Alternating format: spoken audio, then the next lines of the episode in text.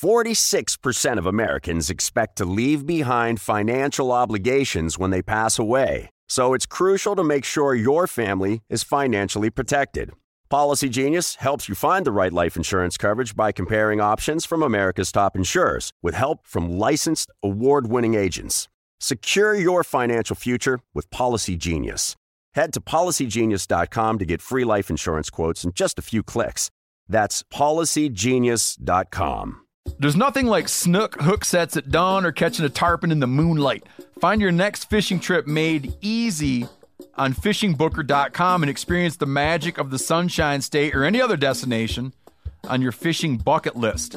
Book a blue water adventure in search of sailfish or go snapper fishing with the kids. With over 6,000 captains and trips to choose from, planning your next one just got a whole lot easier. Download the Fishing Booker app on the Google Play or App Store or visit them online at fishingbooker.com to book your trip today. Market House has the cleanest, leanest, juiciest meat and seafood shipped to your home overnight. Expect the service of a local butcher and the convenience of a large supplier. Unlike many online butchers, you can grab just one meal's worth or lock in for a subscription box. Choose from grass fed and grass finished beef, American Wagyu, free range poultry, grass fed lamb, wild caught king crab, seafood, and more. For 15% off your first order, use code COUNTRY at checkout. Just visit markethouse.com. That's M A R K E T H O U S E dot com and use the code COUNTRY. Hey, this is Tyler, And this is KC, and you're listening to the Element Podcast.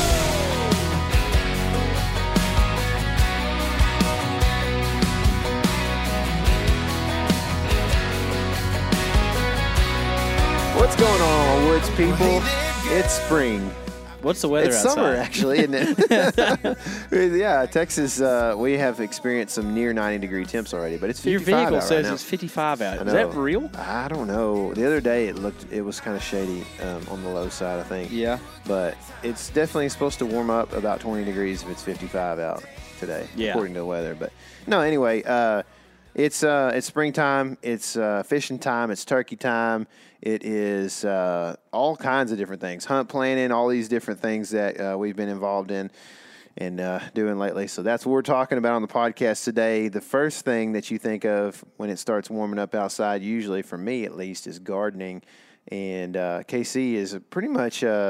Have you been featured in Southern Living before? I think that was Martha Stewart living. Okay. Um, but uh, no, I actually don't have that much of a green thumb this year. Um, I'm going to be doing a little sharecropping at Brad's house, and I think Yeah. I'm going to put a little bit of a maybe just some tomato plants at my in-laws and stuff. But um, my big gardening stuff is more trees this year. I got a bunch of uh, oak trees or acorns stratified and in the dirt. They're starting to poke up, poke their heads up. Dude, I need There'll some be help. More of those coming along. I don't know if those Iowa ones are ever going to come. Well, these are shumards that we gathered on Texas Public Land. I had one of those sprout. I don't know what Well, the deal is. That's all I need. Yeah. One tree. I mean, I've got a bunch of shumards. If you want a shumard, I've got a. Oh, you do? yeah, I got a bunch of Yeah. I mean, I, I would like to eventually plant a bunch. and I've got a point, bunch of uh, heavy producing sand post oaks too Yeah. that are essentially a white oak. I mean, Right. those acorns, you you know the size of a uh, um, live oak Live acorn. oak, I was about they're, they're just like that. Really? they're kind of oblong Yeah, and big. yeah. But yeah, that's what I got going on. Uh, lots of trees. I planted some persimmon trees. Yeah. Did some persimmon grafting. Waiting on those to bud. I'm pretty excited about So that. So you did. You did. Uh, you kind of did a graph that I didn't expect with those little tiny things.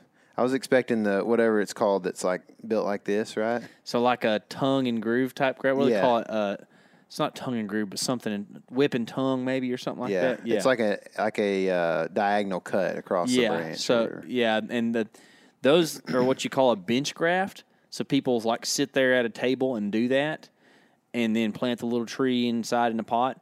If you're gonna do a graft that's like out in the wild, you got to do things that are more uh, hardy and can handle weather better. So that's why you do. That was called cleft. Uh, those are cleft grafts that I did, and then you can al- also do bark grafts. Um, which kind of sounds pretty generic, but those are the grafts you'll do. Like if you're going to leave the tree out in the weather, you just wrap them all up real good because the wind and the rain and stuff will mess up a bench graft. gotcha. Yeah. So, So You used caulk on the end. I did. I did. Why? You're supposed to seal that with something. Uh, Keeps the bugs and stuff out. yeah, or- it keeps the bugs in the rain from causing fungus. But also, um, if you don't seal that, then all the nutrients the tree can just push out that end. Whereas Oh. now it's funnel, funneling all the nutrients up through the scions that I stuck in the top of those. What those little cool. sticks are called scions. Huh. That's cool, Yeah. man. So grafted some Japanese Fuyu variety persimmons onto some American persimmon uh, rootstock that just was already growing natively on my property. The problem with American persimmons is that they're supposed to be 50-50 uh, male female like whenever they germinate, but for some reason in the wild they end up being usually like 80-20 male female. So there's I only have like two female trees on my whole property, and I've probably got 30 persimmon trees. So, so have you grafted? Are those grafted onto a male?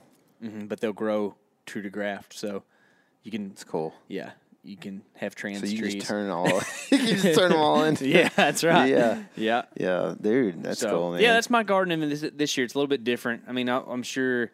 I mean, with with Brad, I'm gonna have plenty of salsa stuff and tomato sauce stuff, and all. And I'm gonna go over there actually probably today and plant some squash and tomatillos. Um, but uh, yeah, I got a bunch of purple tomatillos coming up, and my uh, How are the sisters? They fell over today during that They rager always that fall. happened. Did it happen to rager at your house? Yeah. because it was. Yeah, it blew them over big time. Um, I've actually got uh, bu- uh, bu- buds on or blooms on my tomato plant. Those little guys? Yeah, on the I mean the like the the one that I planted like Oh, several weeks I ago. don't think I saw Cherokee that one. purple or whatever. Yeah. yeah, It's cool. yeah. So it's like it's happening, dude. It's grown a lot since I put it in the ground, man. Nice. Yeah, We're gonna have all kinds. of interesting stuffs this year. We're gonna have Maybe figs. depends on if I still have my property. Who knows? You Yeah. know. You can transplant that stuff. Yeah, I could. I definitely could transplant. The tomato plant's coming. I'm finding a way for sure. the lettuce, it's like, eh, you know, Yeah, whatever. Yeah, lettuce. But- lettuce is kind of a novelty. Like it's just fun to grow, but Yeah. really, it's like not any better than the. It's stuff you easy get to at the grow, store. too. Yeah, it grows pretty Yeah. prolifically. The one thing I noticed is that somehow commercial lettuce growers are so good at getting the sand off, and then whenever you make it, whenever you grow it yourself, there's always dirt on yeah, the lettuce. Like you can't gives get it a good off. crunch. I know. it's good for your teeth. It That's is what, good. That's what I hear. Yeah, that's what. Uh, if you look at deer, you know, aging resources and stuff, they'll Yeah. tell you how good the sandy soil is for their teeth. Yeah. Did you have a plan for your garden, or you just go to just spitballing and throwing stuff in there? Yeah, kind of. I mean, we. Um, I I always want to grow tomatoes. I, one plant that I don't have yet is a sweet 100. Um, they're like they're like a cherry tomato kind of. You know, they're smaller s- s- ch- uh, tomato size.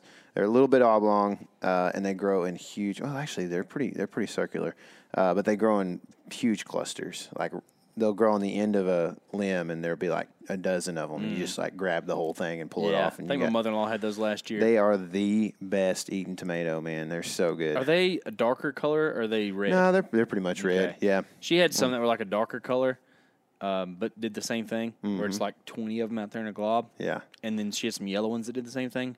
Dude, I'm telling you, that is the best tasting thing. Dude, they're like you so just take good. that and pop in your mouth. Like you know, Oh, yeah. I'd take that over a grape right now. Oh yeah, me it's too. so, good. yeah, it's the best, dude. You put a little cheese in with it, it's a, it just cannot be beat. But that's that's one plan that I'm kind of missing.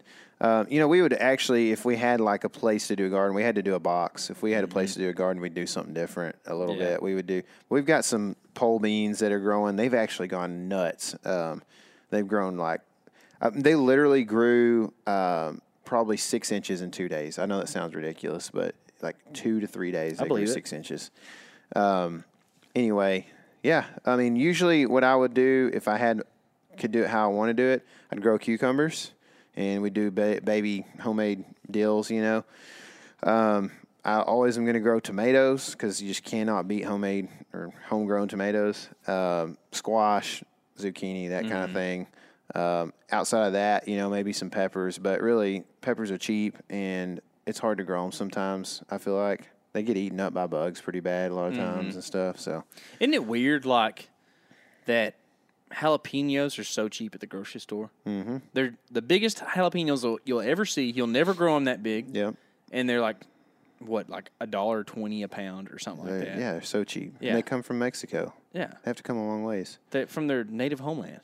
You know, like there's nothing better than a jalapeno grown where it was supposed to be. Yeah, so. exactly. So yeah, I don't know. That's that's kind of what I'm. I've uh, been doing. I got a lime and a lemon tree. I don't know if I said that already. Those on are the the podcast, sisters I was referring to. a Yeah, yeah, So I'm not sure what they're gonna do, but we spent enough money on them that they should do. You got to keep them around So, for a while at yeah, least because yeah. of that. But, so, uh, uh, anyway. something else that takes planning and time and some excitement, kind of like gardening, is planning hunts for the year. Mm. And we have, like, suddenly actually dove off into that. Yeah, I haven't in the thought past about it couple hardly days. at all sin- until yesterday. I've been pretty thinking much. about it some, but nothing like crazy. And then you and I got to talking about stuff, and then we were talking to Brian Broderick from Day Six Gear. Can you say marathon phone call? Listen, if you ever call Brian to ask about arrows or stuff, he's going to give you the, the best information out there. Like he's super slick on this stuff. He's great at it. But he will give you a plethora of information. Do you it better be after ready work. to take notes. Yeah, do it after work, not on your lunch break, because he he's full of information, just full of it actually too. So, but um, after talking to Brian, uh, okay, so we went on our Gila hunt last year. Yep. And I'd already picked out some spots on the map and whatever, and then talked to Brian, and he actually hunted that place like three or four times. I don't know if we talked about this on the podcast or not, but he kind of gave us some direction. We lined those places up with places I'd already kind of looked at on the map, and we went to one of the places that he said was a good place to camp. Lo and behold, it was a good place to camp.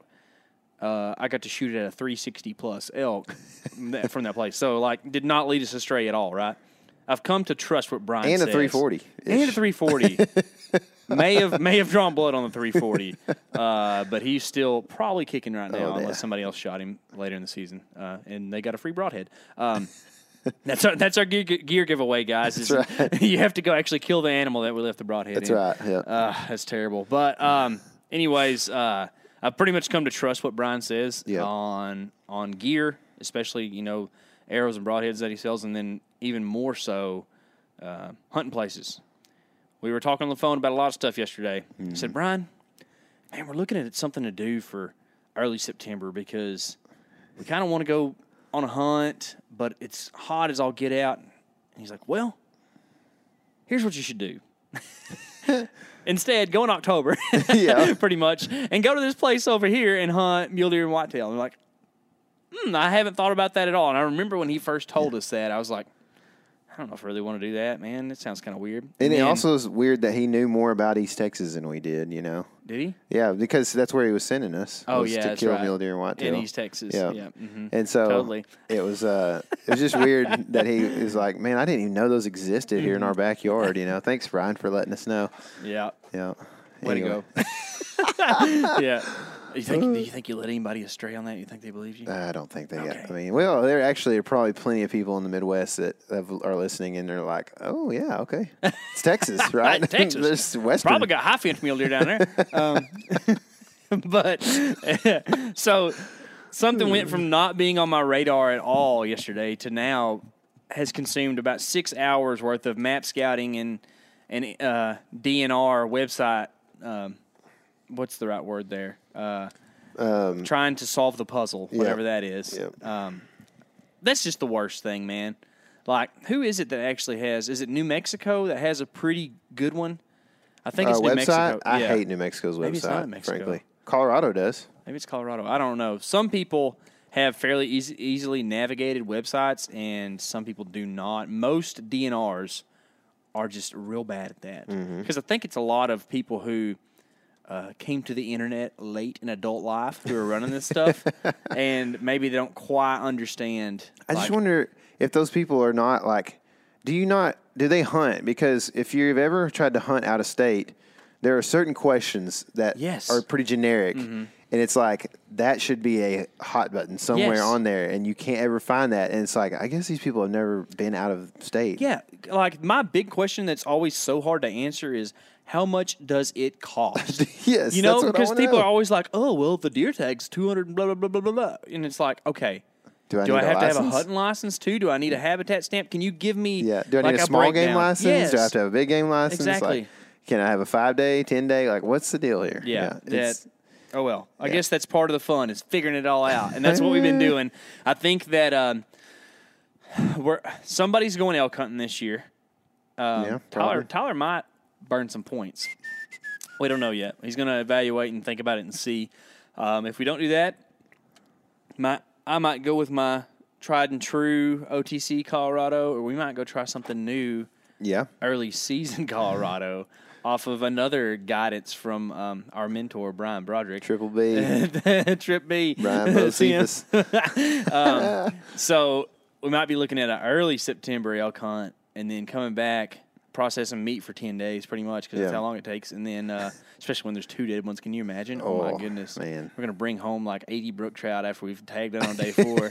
it's gonna be crazy. Yeah. Um, but uh, yeah, and then you know around early October, heading out for a mule deer whitetail combo, which is like I said, I I just was not on my radar at all. And then after, all I needed was just a little bit of a bad influence in my life, and here we go. You got it. down, going down, down, down the drain. That's it, man. Yeah. So that's kind of uh, kind of the plans, and then, I mean, of course, we're gonna do Kansas, Texas, maybe a state in between there Yeah. um, this Yeah. this fall, and you know y'all probably have heard us break down that a hundred times, so you don't care to hear too much about that stuff. But Mm-hmm.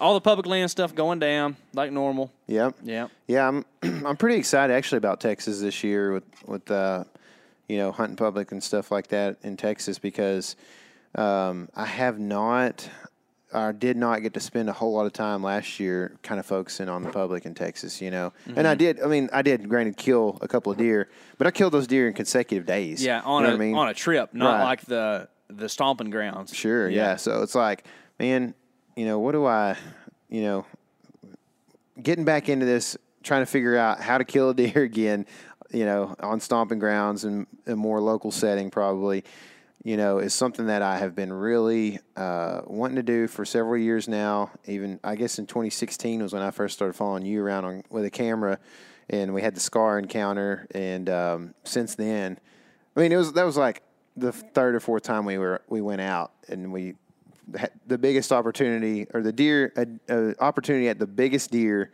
that we've ever had on Texas Public.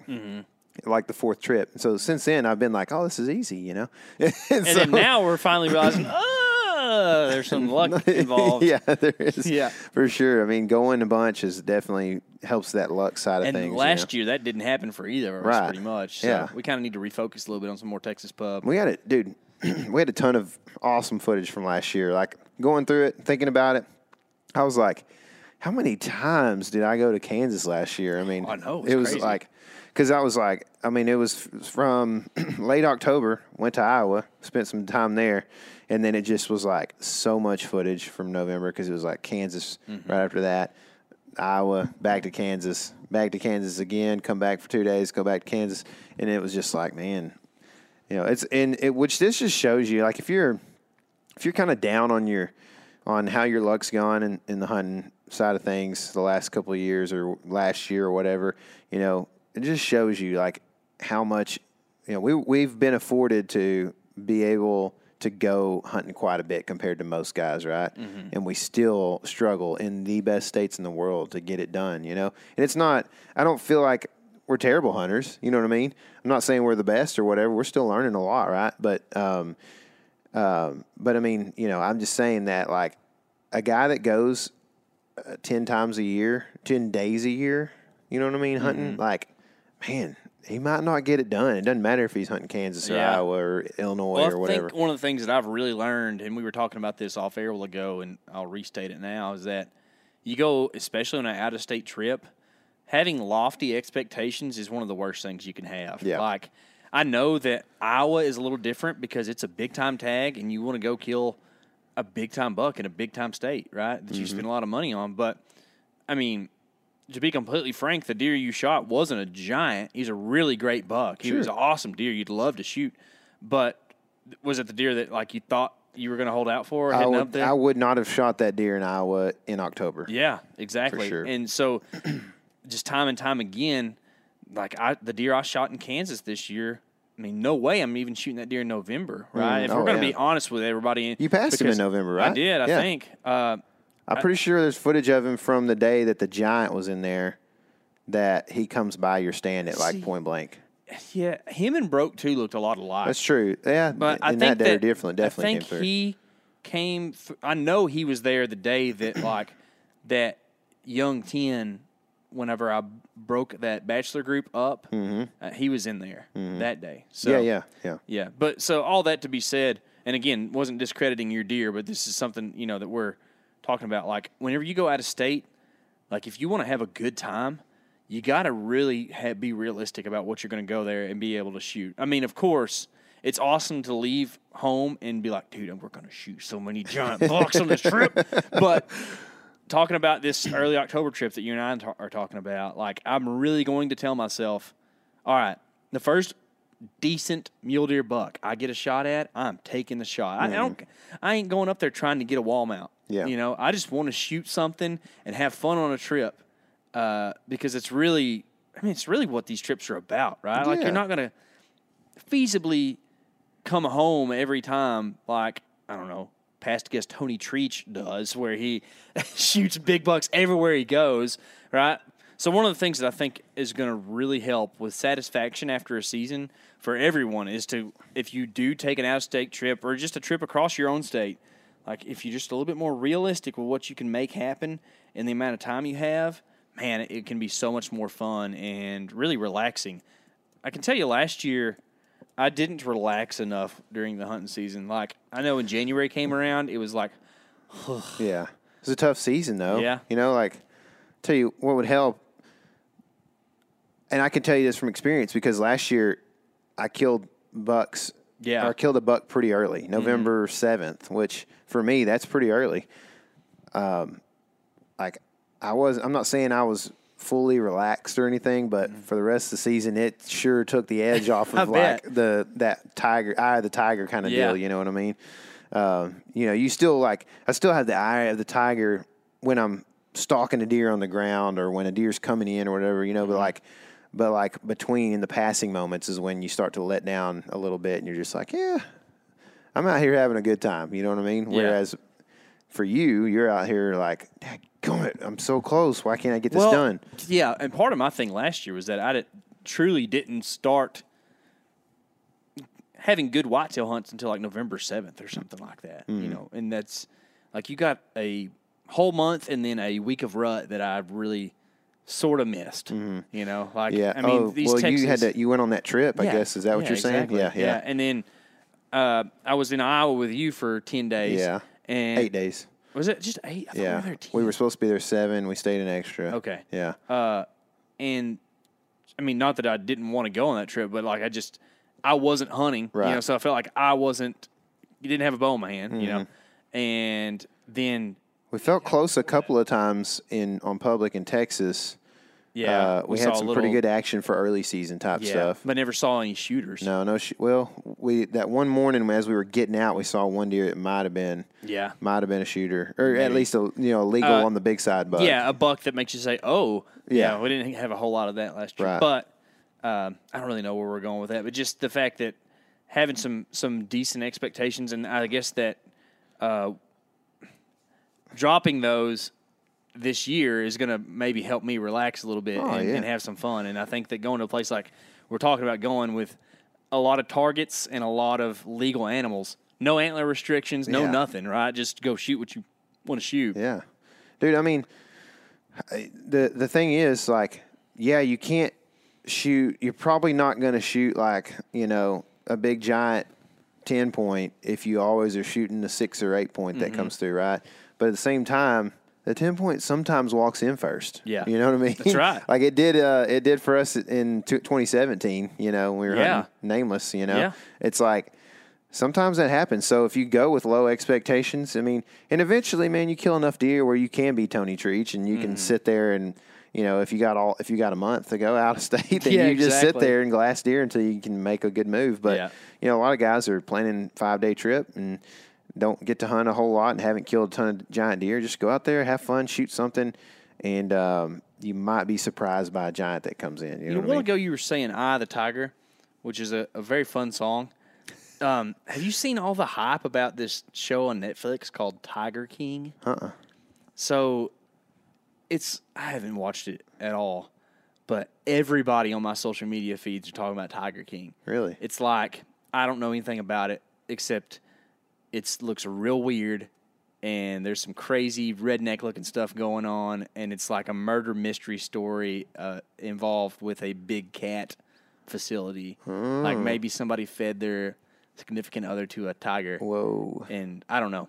But if you're listening and you think that we should watch tiger king let us know because i'm kind of intrigued but it also sounds kind of crazy so Yeah, i don't know. Well, um, speaking of that i think that the reason that that's become such a popping thing is that i mean let's be real, the uh, whole country is kind of in limbo right now. With you know, everybody's like, "Yeah, we're just going to stay at the house and watch some Netflix." So, Yep. um, with that being said, Tyler and I are doing our best to not go crazy and doing our best to still remain social, but also distanced. Um, so uh, we've been doing a thing on Instagram, usually on Tuesday evenings. Yep. And probably will still be Tuesday evenings, depending on what guests can do. But it's actually a lot of fun. It's a great idea by you. What have we been doing? So we've been doing this thing called Five Live, and um, I just got I just got this idea one night. I was uh, kind of just bored on Instagram, and I'm like, you know, I wonder if there's anything. You know, I was kind of going live every once in a while because I was just bored, and I was like, man, it's not. I don't really have anything to say. I'm not very engaging. Like, what should I do here? You know, I'm just bored. You know, it's like everybody's kind of bored just looking through social stuff. So I uh, I don't know how, but I just kind of came across this idea that we would get, um, you know, have some like. I figured out that you could do. Uh, you could hop in on a live video, somebody else's live video. You could request to either get in on that video, or they could request uh, to be on your video or whatever. You could ask them, invite them, whatever. So um, I was like, man, we should do like these little like like short, almost like short podcasts where we get like, you know, we get we basically line up the the live your live video can be an hour long, so we're going to try to get line up like four guests for 15 minutes each at at first, and we realized that we couldn't really stay within the 15 minute, so we were doing like three in an hour or so maybe. Um, so we were lining up several guests, and we've done two weeks of this where, um, like last week, for instance, um, was a pretty good round of guests. We had uh, Chad Sylvester from Exodus, we had Chris B, um, we had Eric Barber from Vortex, and then uh, Spencer Neuharth from Meat Eater. And Yeah. so, like, that's pretty good round of guests, you know, and you get to sit there and just listen to us ask them questions. And then we also are letting, like, some of the you know people who are watching, you can type a com- in the comments a question, and we'll ask that question to them if we see it and, it and it's you know pertinent to what's going on or whatever. So, uh, pretty cool deal. I started. Um, um, we started doing these live videos, and I was like, man, it stinks that there's they're just like 24 hours and they're gone. So, um, how about we like record them and cut them up, and we can you know keep Like- them around forever. Like you the guy that got eaten by tigers. Exactly. Yeah. Record them, cut them up, and feed them to the tigers. and uh, you guys being the tigers. So we are doing that through YouTube, and um, and means like I said, they're essentially like podcasts, mini Yeah. podcasts. So uh, we figured we would kind of give you a taste of that. Um, and show you Spencer's um, interview that we did with him because it was kind of all over the place, kind of like this particular podcast has been so far. Um, you know, just a lot of things, like nothing real serious going on right now, just a lot of different things that uh, we're involved in as far as like fishing, turkeys coming up, and, um, you know, hunt planning and the Map Scout Challenge stuff. And we're gardening a little bit, and we're just kind of, KC's got a baby, and we got this virus deal going on, and all these different things, you know. So uh, we were able to kind of chat with Spencer about a bunch of that stuff. Yeah. So And it with was- that, um, if you are listening here and you haven't experienced uh, the Element YouTube yet, Mm-hmm. go over here, go over there and watch some of these five lives on YouTube because they're pretty entertaining.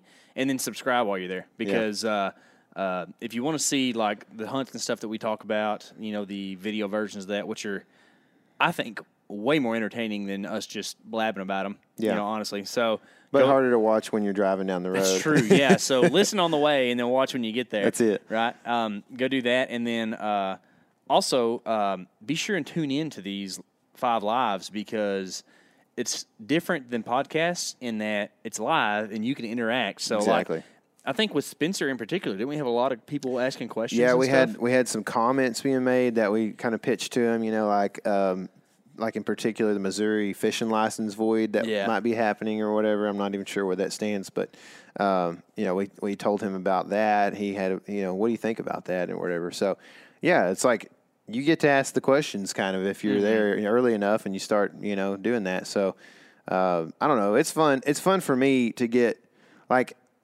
I love you and me just talking, you know, but like I love when people when it's like it's almost like a deer camp mentality through digital social media Yeah, platforms. cool. You know what I mean? Like Yeah, a yeah. lot of people just chatting and stuff. That's just that's way cooler, man, and way way more fun when everybody's just jabbing at each other and talking and doing whatever. So anyway, it's fun, man. So if you're uh, interested in that, yeah, come over and, and uh, watch us on Instagram um, sometime. We haven't done them on Facebook because I don't know if you can actually. I don't know. It's not nearly as intuitive. To Yeah, join in on Facebook Live Facebook. videos are kind of the, the worst of all social media platforms. they are. They just don't work very good. Yeah, yeah, Yeah. So anyway, um, I guess with that, we, what we're going to do here is we're going to um, drop in Spencer's interview right here on the podcast for you guys to listen to, uh, just to get a taste of it and just to show you what kind of we're up to, and then we'll hit you back on the other side. I'm KC. This is Tyler. This is Five Live, and we have Spencer Neuharth with Meat Eater on right now. I'm used to saying, uh, let's see, Wired to Hunt, which is a part of Meat Eater. I guess you're of both of those things nowadays. Is that correct? That's right. Uh, the meat eater keeps growing, so you could uh, say Spencer New is part of many different things. Yeah, just a man of many hats. You actually have on a pretty cool hat. Show us that hat right there, man. That is a Benchmade hat. It is the coolest hat I own, and I uh, I've already started getting where it's fading. It's not so black anymore. Yeah. Well, we appreciate you putting on your best for us tonight. The best counts is like what I wear every day to work. Then then sure, yeah. yeah, yeah, cool. So, so since you've been in Montana, how much hunting have you actually done? How much hunting have I done? Uh, as as much as I used to do. It hasn't changed yet. Um, it, it's just been like a very different style. Now that I'm in the mountains, uh, I get my ass kicked elk hunting, I get my ass kicked bear hunting, uh, get my ass kicked mule deer hunting. So I do just as much hunting, just uh, less successful now. Yeah. Yeah. Party. So, that's, fun. that's all kind of new stuff for you, then, I guess, huh? Yeah, it's it's foreign. Um, I mean, like we have elk in South Dakota where I'm from. We have mule deer in South Dakota where I'm from. But uh, hunting those things in the prairies or like the Black Hills is very different than coming out here and being in the real mountains. Um, Yeah. So it's it's all new. Have Yeah. you have you actually hunted elk in South Dakota? No, no. The oh, I I had a cow tag once, and I killed a cow.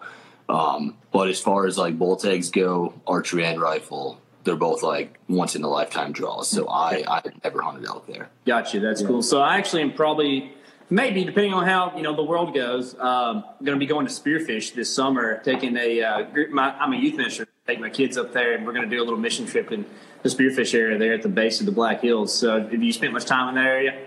Yeah, I, I love spearfish. That's where I do like most of my turkey hunting there. Um, when I would deer hunt in the Black Hills, it would be around spearfish. That's like one of my favorite parts is Black Hills. Um, Yeah. it's, Do I it's a need to big bring my fly area. rod spearfish? What's that? You Do I need to bring, bring my fly rod when we go? You should. Yeah, anywhere you're going in like the northern Black Hills, um, I, I would bring my fly rod and spearfish. If I remember this right, uh, in like 2016 or something, Outside Magazine named it like its top mountain town. Um, it- it's a really cool area under the radar. So if you're heading there for any reason, uh, even if it's like just camping or vacationing, there's some like sweet wineries there and breweries, uh, lots of good fly streams. Of course, if you're there in the spring or fall, you should be hunting. Yeah. Yeah, yeah, yeah, for sure. That's cool, man. I didn't know all that was going out, going on up there, man. That's cool. So, um, back to Montana and hunting. Have you done whitetail hunting there? No, not yet. I uh, I moved here last year just in time to like get my resident licenses, and I felt like it would be a sin if I didn't go and like try to kill a mule deer and just uh, hunted whitetails like I've done all my life. So I went mule deer hunting. I killed a muley. Um, but I think this fall I'm going to shift my focus back to hunting whitetails and, and try to hunt some of that like overlooked, under hunted areas that are the river bottoms of like eastern Montana. Yeah. So I- know mark has hunted uh, there and had success like early season a little bit. Is that kind of what you're looking to do, or are you yeah, just throughout the season kind of guy? Um, yeah, I, I would probably do some archery hunting, um, but I, I would be probably fairly picky because we have such a long rifle season that opens in like the end of October and goes until the end of November or early December. So there's a lot of opportunity there with the rifle um, that uh, I'll give it a go with my bow, but I would see myself probably filling a tag with my rifle. Yeah. So do you get is it an either or tag, or do you have to choose whitetail or mule deer like right now or whenever you're applying? Yeah, it's your general deer tag is good for either one. Uh, That's likely the tag that I'll get. I, I probably won't draw like a unit specific one.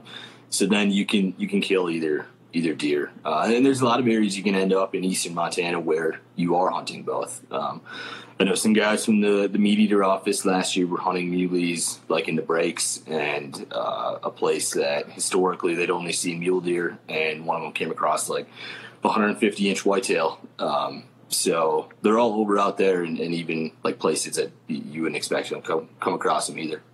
Yeah. So when you say, I got a question here uh, from from somebody who's commenting, but real quick, when you say you're going to be picky, what does that look like? Oh, um, yeah, I, picky maybe isn't the right word. I, I just probably wouldn't shoot like a two and a half uh, year old deer, but like a, like a three and a half year old, I would. Uh, because that rifle season is so long, uh, I just don't feel like like I have to kill a deer with my bow. Yeah. So okay, so the rifle season is during the rut, right? Mm-hmm. Up there. So like, are you gonna? Are you pretty dead set on once rifles open? You're just a rifle guy. Um, yeah, I- I don't know because it, the way my fall always shapes shapes up, there's like so much that gets stacked between the end of October and like the end of November. I'm sure it's the same way for you guys. Um, that you might have like a month long season, but you only like get in five days to go hunting, and so I'll probably make like a five day trip with my rifle, and, and that would be it. Cool. Yeah. Yeah, that's good. Okay, so to this question, Jojo Polanski says he's playing his first elk hunt, or she. I'm not. I'm not sure. It's he or she. Uh, done a lot of scouting on maps, and I'm guessing they're asking for Montana. Um, when do elk start moving to winter range? Is that by second rifle, or when does that happen? Oh man, um, I I was ignorant when I moved out here, and I thought that like if I don't kill one with my bow, that I'll just kill one with my rifle because it's it's rifle hunting. It's way easier. Um, but I quickly learned that it's it's not that simple. Uh, by the time rifle season opened, uh, like this year and every year, those elk have been pushed around so much, and, it kind of needs to be weather dependent as well. Uh, I know, like in the southwestern part of the state, they got hit with a blizzard this year on elk opener, which is actually the same as, as deer opener for rifle. Uh, and, and there was like an incredibly low success rate um, for that. And so a lot of people told me, and I didn't believe them, um, in that like killing one with your bow is probably easier than killing with your rifle. But I've now like come around to that line of thinking. So as far as when they move to their wintering range, um, I, I don't have the answer to that, but like what they're doing on that rifle opener and for that whole month long rifle season is totally different than what you saw them doing in you know early October, end of September, mid September. Yeah. Gotcha. Well, okay, so I know a lot of people uh, deer hunt. I hear this in the Western crowd. Okay, like deer for fun, elk for food. Have you heard that little scenario or that that phrase? So, um, and being a meat eater, you know that's that's your employer now. Uh, we live in a world right now where suddenly in the past couple weeks there's a lot more emphasis and people at least jokingly talking about like what's it going to take to actually go out and you know make meat as opposed to i mean i know at our grocery stores locally there's no chicken and beef at least on some days you know and it's not we're not trying to scare people right like and this is not time to be afraid is conscious of what's going on. So um, for you and your family, I guess it's just you and your wife, right? So um, for y'all, like, what steps do you take specifically for making meat for the for the family? Like, what what do you look at for like how many animals you need, and then uh, like how much ground versus roast and that kind of sort of stuff are you doing?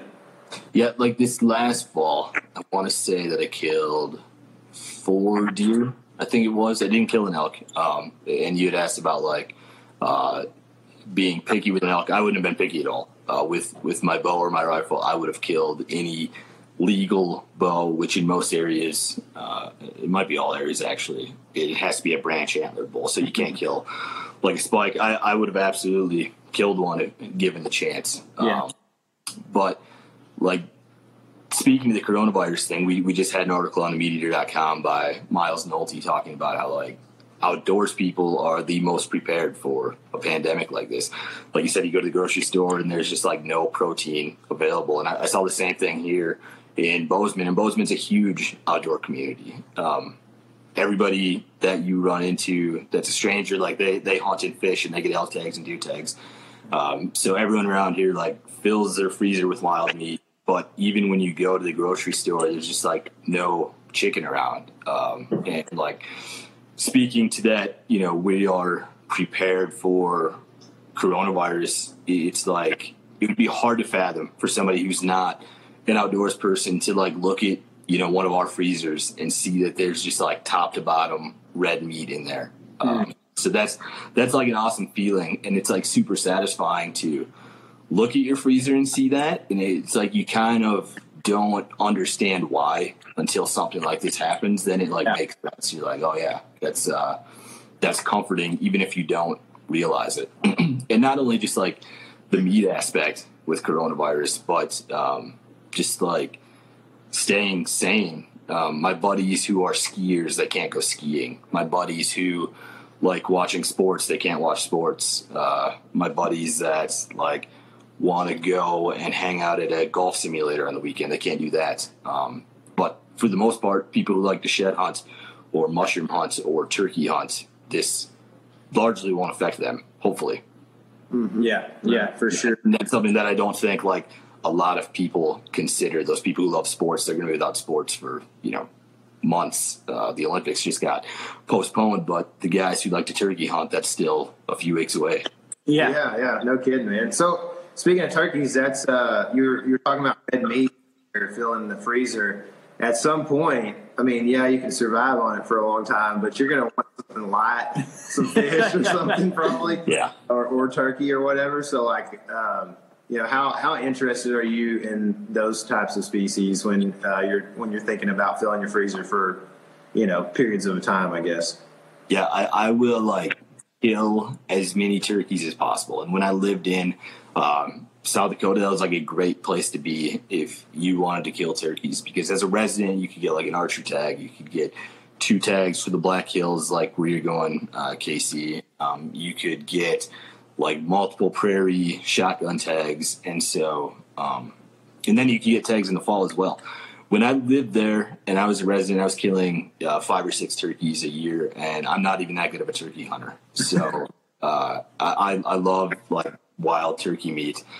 Montana is similar. You can get a shitload of tags here, but it's just like way more challenging. It's not your textbook turkey country, so it's a lot tougher than just like going and finding some farmer in eastern South Dakota who uh, has a bunch of turkeys and doesn't give a crap about them and tells you to shoot two if you got one tag because that's just how they feel about them. it's uh, it's a little bit different out here. Yeah. Well, we were uh, there in 2018 in the summer, I think. And we were driving down the uh, road there by the river. Just uh, what river? What river runs through Bozeman? What is that? I don't remember. Uh, Oh, you got the Gallatin. the Gallatin. So we were driving down that road that's on the west side of Gallatin, there's like turkeys in the ditch right now. And it might be farm turkeys. I but we were like, look at these berries. yeah, there's a few of them around. How much consideration do you put into, you know, we're talking about freezers, freezers, freezers. Like, uh, if stuff hits the fan and like suddenly we don't have electricity, then I'm in trouble because I don't have preserved stuff, right? And, and like I said, we're not trying to scare anybody, but it's stuff to talk about, right? Have you done any camping or anything like that when it comes to meat? Yeah, I, I think everybody would be in the same boat in that scenario. Luckily, I don't live in Texas, uh, so there would be like a grace period where right now it's snowing outside my house. Um, Oh, it's 80 here, so yeah. yeah, yeah. So so if uh, the electricity went out here and I had to uh, mess with a freezer, I, I would have a little bit more time than you guys. yeah. We've got five minutes. Five minutes. Okay, so I got a couple more questions here. Carson Smith says, um, "Did you pheasant hunt when you lived in South Dakota?" And I guess that's kind of another uh, smaller version of a turkey. Yeah, yep. I, I did out of obligation. Where I, I grew up in the southeastern corner of the state, um, and that's like the the pheasant capital of the world. I know a lot of places claim to be, but that that literally is like the best place if you want to go and uh, kill a public land pheasant, like central South Dakota to southeastern South Dakota is the place to be. So uh, I, I did pheasant hunt. It wasn't my favorite thing. Um, I never had like a, a quality dog that you know gives it that extra level of fun. Um, but mostly, I I love the camaraderie of it. There's like few activities in hunting that you can go do with a group of like five or six friends, um, and and that's where pheasant hunting is different for me. And then it's just also like super chill. Um, if I went out and I missed a turkey or missed a deer, uh, I'd be real upset. Even, I even get more upset if I miss like a, a duck or a goose, but missing a pheasant, it's like, ah, whatever. Yeah. So it's just like it's relaxing in that way. And then in South Dakota, they have the noon opener, um, and it stays that way the whole season until like the the third week of the season. Then you can hunt at 10 a.m. But having that noon opener also adds like another level of relaxation to it. There's no like setting an alarm at 4:30 a.m. Uh, and like getting out in the woods all groggy and, and hating yourself for staying up too late the night before. Uh, that never happens with pheasants, so I, I enjoy that aspect of it. Yeah. You know, you like It's like I'm spoiled by it living there. Uh, I never truly appreciated how good it was, um, but now that I've moved away, like I miss seeing them in the ditch and stuff.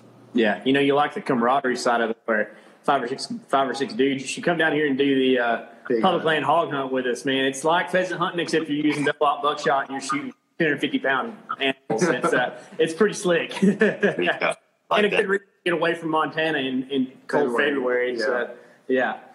Yeah, I like that. So uh, TC Boy had a question. I'm a Missouri resident, and he's read in a few places that the Missouri Conservation Department is going to not make you buy a fishing license. What are your thoughts on this? um, not make you buy a fishing license. I, I haven't heard that one yet. Um, I, I feel like I'm in the minority with licenses that um, I'm always okay with paying a little bit more because, you know, all that money goes to the state and, it helps open up more access and stock more fish and create better habitat. And so, like South Dakota just talked about introducing a five dollar habitat stamp, and they got shouted down by a lot of the public. But uh, it's like five dollars. That so what? And and when a hundred thousand people do that, or whatever the number is of hunters that come in, that makes like an enormous difference. And so. I, I don't know the reasoning behind Missouri getting rid of fishing licenses, um, but I'm I'm always okay paying like an extra twenty bucks or whatever it is for a year's worth of enjoyment uh, to go outside like dozens of times and do that stuff. Yeah, I mean, dude, if you're hunting or fishing, like you're probably spending some money anyway, like five bucks, you know, Yeah. whatever. Yep. It's uh it's like Steve Rinella has, has said this many times, but guys always um he, he meets a lot of people that go cheap on optics. Um so they'll they'll like spend, you know, forty five dollars on a pair of Barskas from Walmart or whatever. But then at the same time when they drive to go hunting, they're in like a thirty thousand dollar pickup. So it, it's just like you make one small little sacrifice somewhere else, uh, and that suddenly makes a big difference in you know your optics or just buying that extra twenty dollar license. Yeah. You know, about two years ago, it was on the ballot in Texas and passed that we gained hunting and fishing as a right. So the right to hunt and fish, uh, which made conservatives everywhere, woo, you know, which uh, I usually identify towards that side of the aisle. But I could really, how, how do you feel about people considering it a right and not a privilege? You know, you know since we're talking about this license thing, do you, do you think that that's a good move for people to like preserve the right to it, or should we always feel like it's something we could lose? Uh, man, I, I don't know. That's that's a tough one. It uh, it certainly feels like a right, but like within reason. Um, like there's a reason that bag limits exist, and if this was just a free for all, we'd absolutely have a tragedy of the commons. Um, all the walleye would be gone, all the deer would be killed, things like that. And so, uh, it's a right, but people still need to accept that like there are regulations that go with this, and they're there for a reason. It's not because the state hates you or uh, because insurance companies are in their back pocket or something like that. Yeah, yeah, gotcha. Well, cool, man. Um, thanks for spending some time with us, dude. And sorry for the uh, tough questions. I thought we had one come in. We might have Yeah. one more for you here. Yeah, he said he thinks they're avoiding it this year due to the whole shortage, uh, food shortage. Oh, so, it's a temporary kind Yeah. of thing, like coronavirus or whatever, because of food shortage. Yeah, uh, I mean, for that reason, I could get behind it. Sure, uh, that seems like a good move because it's not like coronavirus at this point isn't just a health thing. There's like as many people that are going to go bankrupt as there are going to die, and so uh, I'd absolutely be okay with like a temporary relaxation on on charging people for fishing. Um, Yeah. That sounds like a really good move. So, how long can you do you have to live in Montana before you can run for state representative? Not interested. Guy, you're the guy for the job. Yeah. That's okay. Cool. So, um, thanks for spending time with us tonight, man. I know it's kind of getting late. Uh, actually, not for you. You're doing fine. It's eight thirty here, we're, and we're hot, so uh, it's time to, time to wrap it up. But uh, if people want to find out more about what you got going on this fall, and then about Meat Eater, where should we send them to? Uh, go to the themeateater.com. Um, we have like two to three new articles a day that are hunting, fishing, conservation, and cooking. Those are kind of our four verticals, the things that we cover. Um, Four pillars. have an expansive podcast network. Uh, basically, every single day there's a new podcast coming out between the Meat Eater podcast, um, Wired to Hunt, uh, Cal's Week in Review, and then we have some new stuff coming out as well. Um, if you guys like fishing, you- you're going to want to check out the themeateater.com in these coming months for some new videos, uh, podcasts, articles, things like that. Yeah. Awesome, dude. Well, thanks for spending time with us, man. Uh, y'all stay safe and stay warm up there. All right. Thank you guys. Thanks for having me. See ya. All right. See you, brother. Man, Spencer is he's a n- pretty neat guy. He has done a lot of stuff. He comes from an interesting part of the country. You know, he's kind of Midwest, kind of Western, and uh, now he's doing the meat eater stuff. He's like kind of has free reign to just uh, get kind of wild and crazy up there. So uh, I'm glad that he had some time to talk to us. If y'all are new here, if you haven't ever listened to a podcast before, be sure and hit the subscribe button and uh, leave us a review if you haven't yet. Uh, five stars, particularly, is kind of what we're looking for. Yeah, you yeah. know, if you want to just do five, but also give us some critiques, you can. That's okay. but the five is what we really like. So do that. Uh, don't forget, too, that if you like this five live format, we're going to be having, I guess, all of these that we do on YouTube sooner or later, right? Yeah, So yeah. Uh, all these will be on YouTube to watch and to listen to. Um, and then catch the actual live version on Instagram and be Hmm. sure you follow us over there too. That way you can be notified of when we go live and you can uh, ask your own questions on Yeah. that kind of deal. Exactly. And the reason that we called them Five Live is originally we thought we would just ask five questions, and then we laughed at ourselves after we did the first several. We It's a were like, good catchy title. Yeah, sure. So it works. it's uh, it's definitely ends up being more than five questions, but you know, we kind of generally try to have five lined up when we get, you know, when we get on the phone with somebody, and so yeah, there's five on the paper, and then there ends up being a lot um, exactly, more. That's, yeah, exactly, Especially if people start asking. So, uh, yeah, fun deal.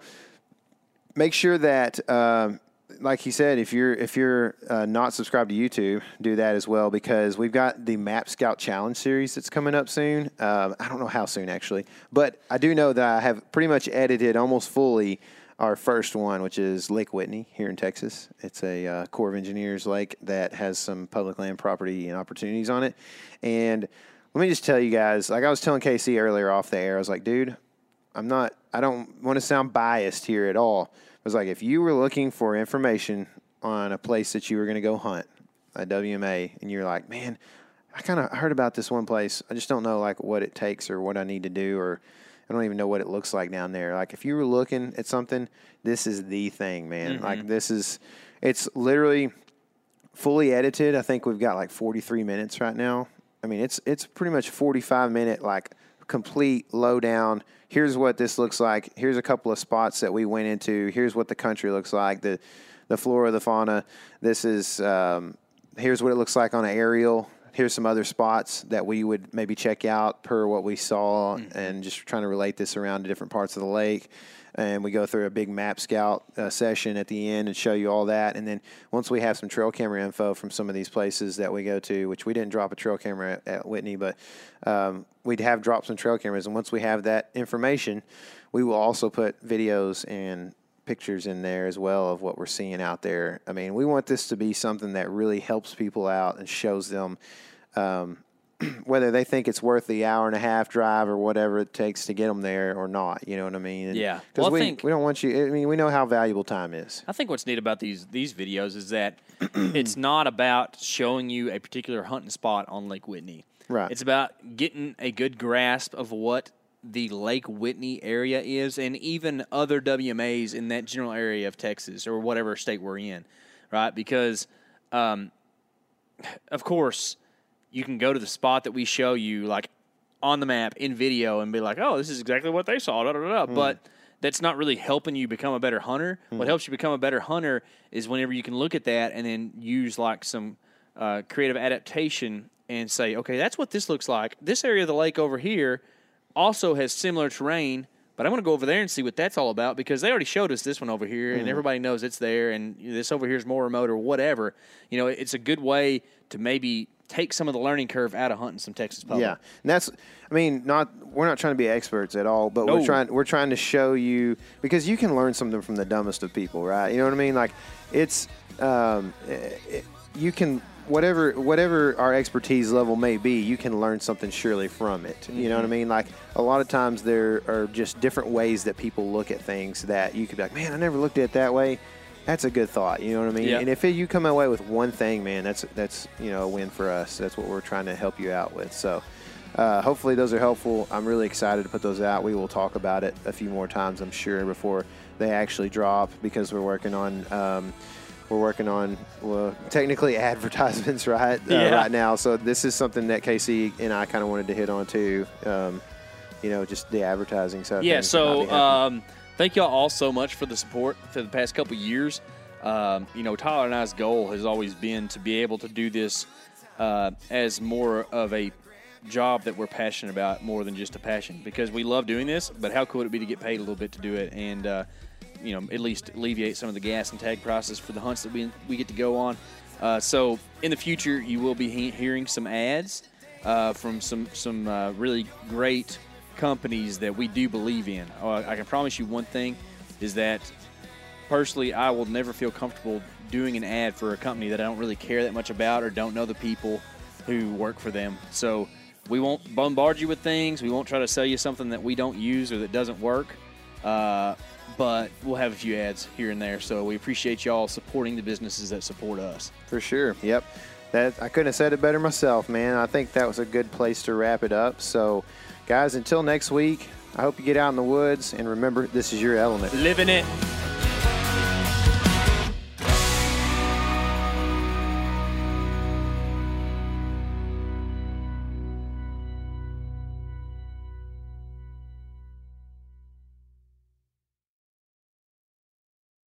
Hey, everybody knows Weber grills. I've been using Weber grills my whole life, and check it out. They got a pellet grill, the Weber Searwood pellet grill. Now, with a pellet grill, you can smoke, roast, and sear on the same grill. You can go from low and slow, okay, on smoke boost mode, or crank this thing all the way to a heat sear at 600 degrees. It's got a full grate sear zone so you can put more food on the flame. Get fired up for your new Weber Searwood pellet grill. Market House has the cleanest, leanest, juiciest meat and seafood shipped to your home overnight. Expect the service of a local butcher and the convenience of a large supplier. Unlike many online butchers, you can grab just one meal's worth or lock in for a subscription box. Choose from grass fed and grass finished beef, American Wagyu, free range poultry, grass fed lamb, wild caught king crab, seafood, and more. For 15% off your first order, use code COUNTRY at checkout. Just visit markethouse.com. That's M A R K E T H O U S E dot com and use the code COUNTRY.